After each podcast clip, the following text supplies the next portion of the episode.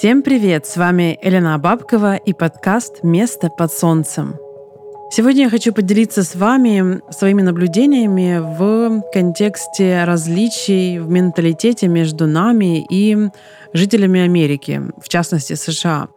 И я в своих размышлениях на эту тему пришла к такому выводу, что, оказывается, иммигранты находятся в более выигрышном положении, чем местные. И вот это я хотела бы рассмотреть сегодня более подробно и объяснить, как я к этому пришла. И по пути я хочу еще сделать небольшой акцент на теме потенциального закрытия ТикТока, блокировки этой соцсети и причин, по которым это может случиться. И третья тема будет, э, скажем так, сквозная. Можно ее обозначить как почему люди отказываются от ответственности за свою жизнь и собственное будущее. Эти три темы, казалось бы, далеки друг от друга, но иммиграция, соцсети и принятие ответственности за свою жизнь каким-то образом встретились внутри моей головы, и сегодня я решила записать об этом целый подкаст. И еще одна вещь, которую я уже хочу давно каким-то образом внедрить в свой подкаст, и все никак у меня не получается это сделать. У меня есть просьба к своим слушателям, тем, кто считает этот подкаст интересным и полезным, Пожалуйста, на тех платформах, где вы его слушаете, это может быть Apple Podcast, это может быть Spotify и куча других платформ, где это возможно, поставьте, пожалуйста, сердечко, звездочки или что-нибудь еще, что у вас там э, можно поставить, чтобы поддержать меня, поддержать выход этого подкаста, чтобы мне было понятно, что обратная связь есть и что я делаю полезную работу. Спасибо всем большое, кто это сделает. Одно из самых больших отличий нас от американцев заключается в уровне доверия. Я имею в виду отношение к миру в целом, а также отношение к информации, новостям, предписаниям правительства и других авторитетных организаций. Я говорю именно о ныне живущем поколении и не возьмусь судить вслух о том, как было раньше. Но то, что я вижу сейчас, показывает разительное отличие между нами.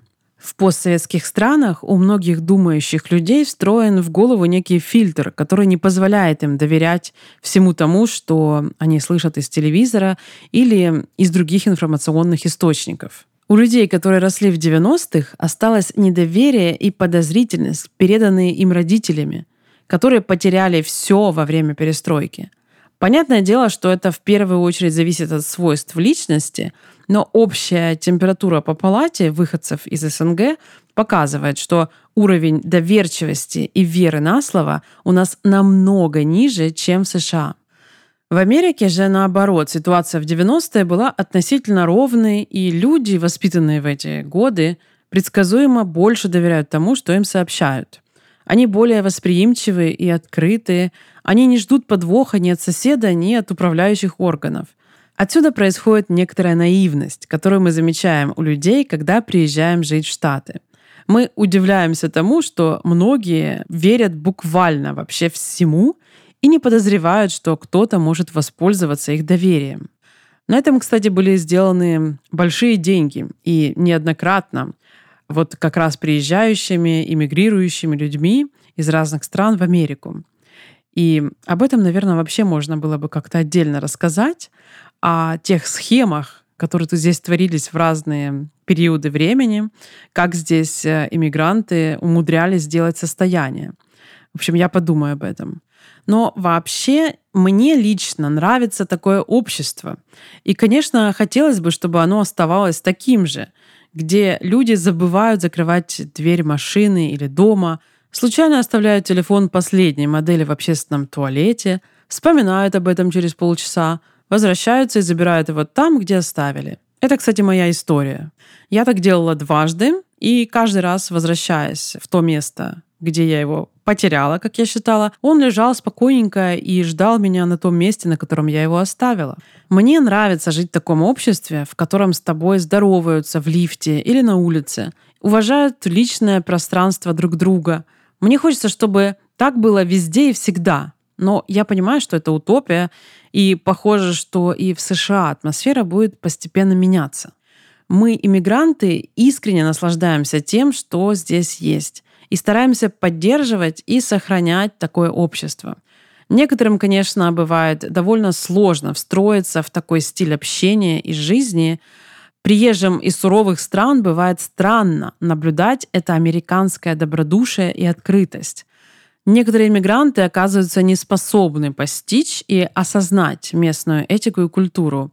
И в результате они огораживаются заборами внутри и снаружи, а американцев считают фальшивыми. Отсюда и берутся все эти шутки и прибаутки про фейковые улыбки местных жителей. Почему это общество может поменяться?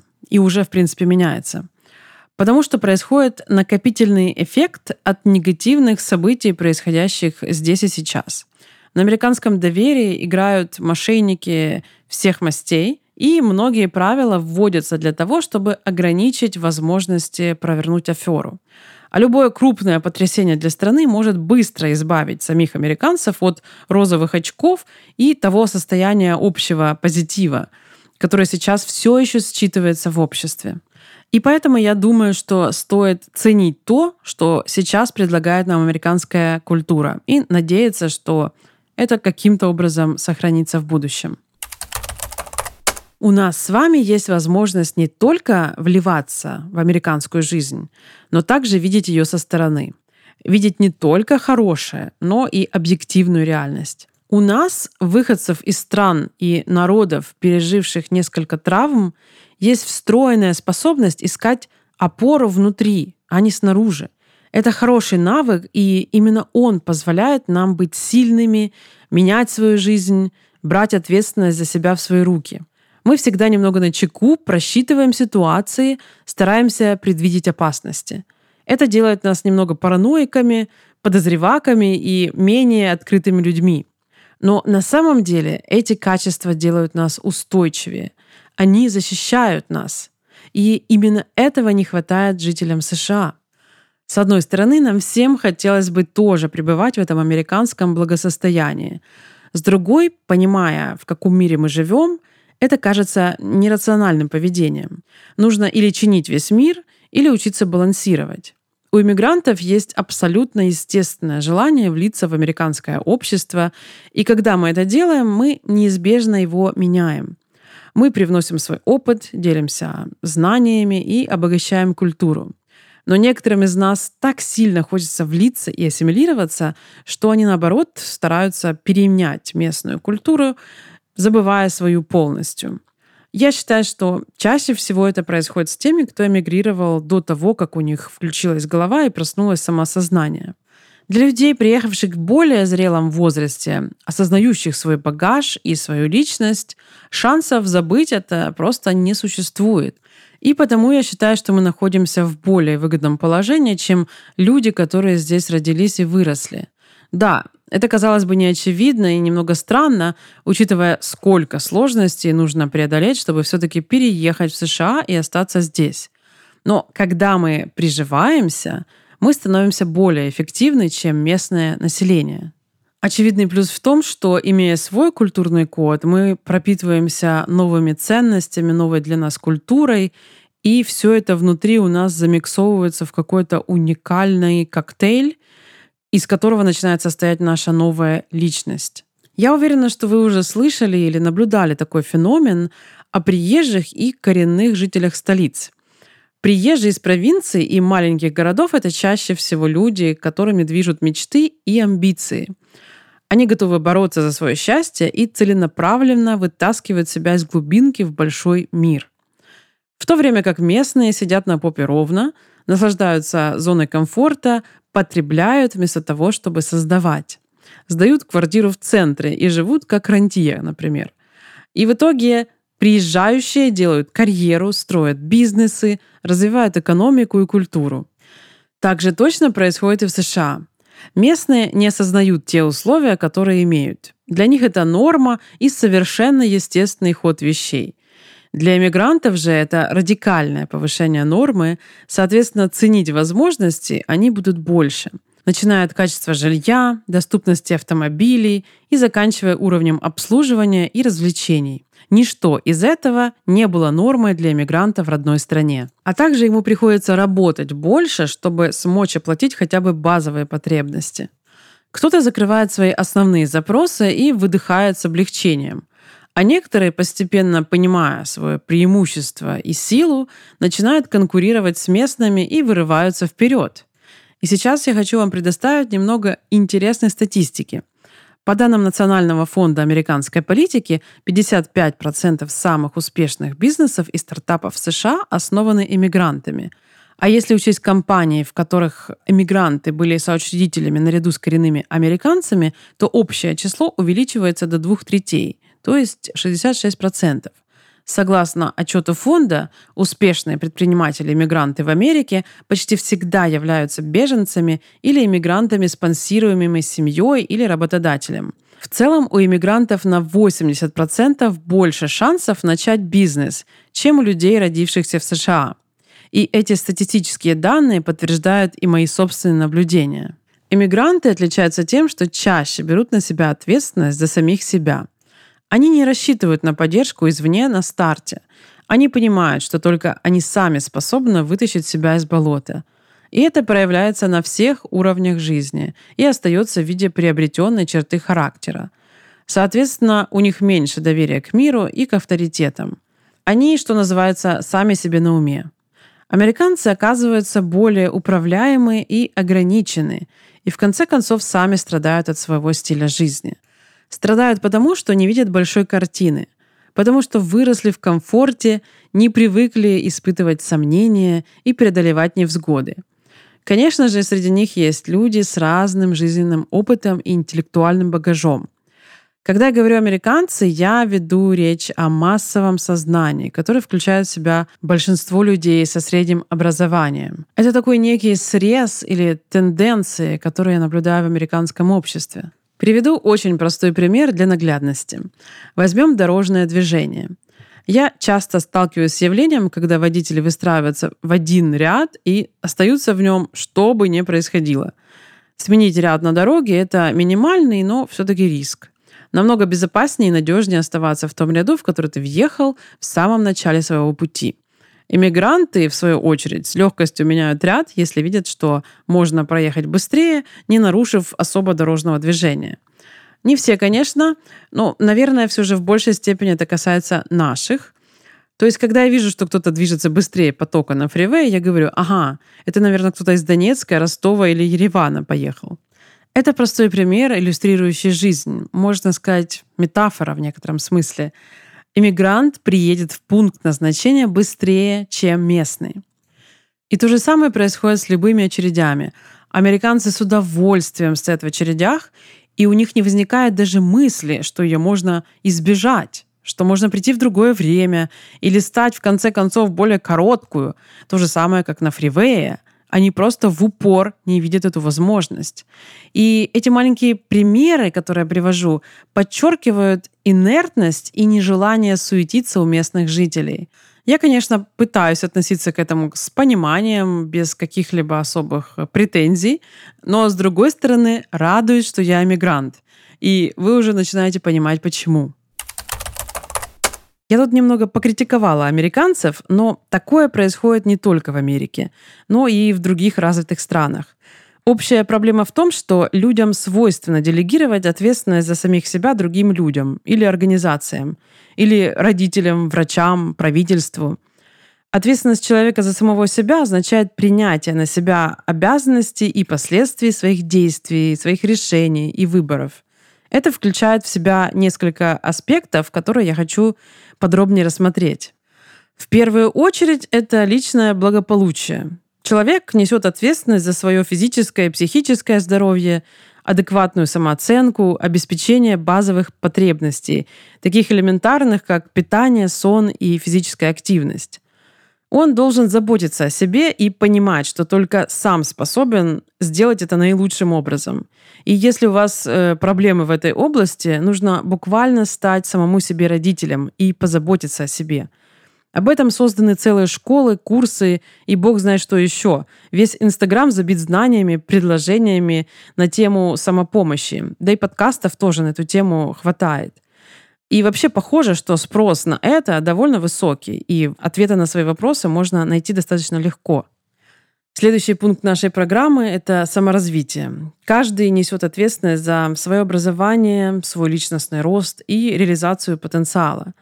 Ни школа или университет, ни преподаватели или тренеры сделают из нас полноценных людей.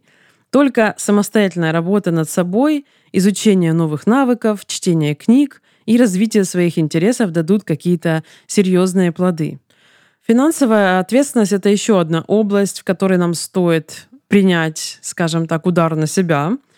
Каждый человек э, несет ответственность за свои финансы и финансовое благополучие, и он должен разумно распоряжаться своими деньгами, планировать бюджет, управлять долгами и инвестировать с целью обеспечения своего будущего. Такие простые истины, не правда ли?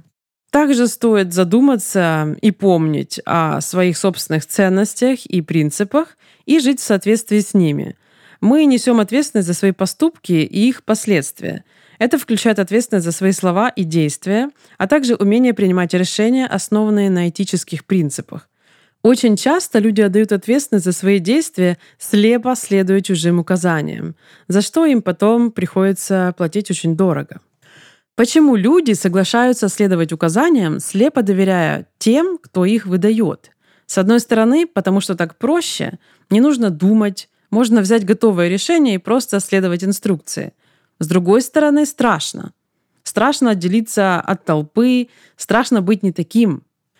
Наверное, то, что я сказала раньше про американцев и про их желание подчиняться правилам и указаниям, сложно сопоставить с известными американскими ценностями, среди которых главные роли занимает индивидуализм и частная собственность. Это конституционные права американцев – но при этом они не то чтобы сильно ими пользуются сегодня. Каким-то образом все это сочетается, и мы можем наблюдать это в реальной жизни. Американцы стали в целом очень послушные и хорошо управляемые. Возьму для примера ковид. Жители США беспрекословно пошли делать вакцины. Даже не пошли, а некоторые из них побежали в первых рядах, перегоняя медработников и стариков. В то же самое время среди мигрантов возникла волна обеспокоенных голосов, задающих вопросы. А в русскоговорящих странах и вовсе никто никуда не побежал. Ковид как явление сам по себе несет очень много сложных моментов, но я беру только ради примера послушания предписаниям сверху. По данным Центра по контролю и предупреждению заболеваний, 81% жителей США получили хотя бы одну дозу вакцины, в то время как в наших странах статистика колеблется от 20 до 35% населения. Нас намного сложнее заставить делать что-то, даже спасать собственное здоровье или жизнь. Мы пять раз все перепроверим, посоветуемся с другом, проведем исследование и будем читать форумы до посинения – прежде чем решиться на что-то. А то, что происходило в США, меня очень сильно удивило и открыло для меня местных людей с новой, не самой лучшей стороны. Это заставило меня задуматься и порассуждать вслух о наших отличиях. А теперь еще одно очень интересное наблюдение о ТикТоке, о котором хочется поделиться именно в контексте этой темы – в США за последний год возникло множество прецедентов в ТикТоке, которые выполняли функцию открывания глаз у спящих людей. Другими словами, ТикТок начал будить американцев. До такой степени, что эту соцсеть на полном серьезе собирались забанить. И, может быть, собираются до сих пор, я просто перестала следить за этим процессом. Но нужно понимать, что вопрос о ТикТоке подается как угроза национальной безопасности – Якобы потому, что эта соцсеть принадлежит китайской компании, якобы китайское правительство может получить доступ к информации о многомиллионной американской аудитории. Было забавно наблюдать, как в Конгрессе США вызвали на ковер SEO ТикТока и задавали ему самые нелепые вопросы, показывая свою некомпетентность.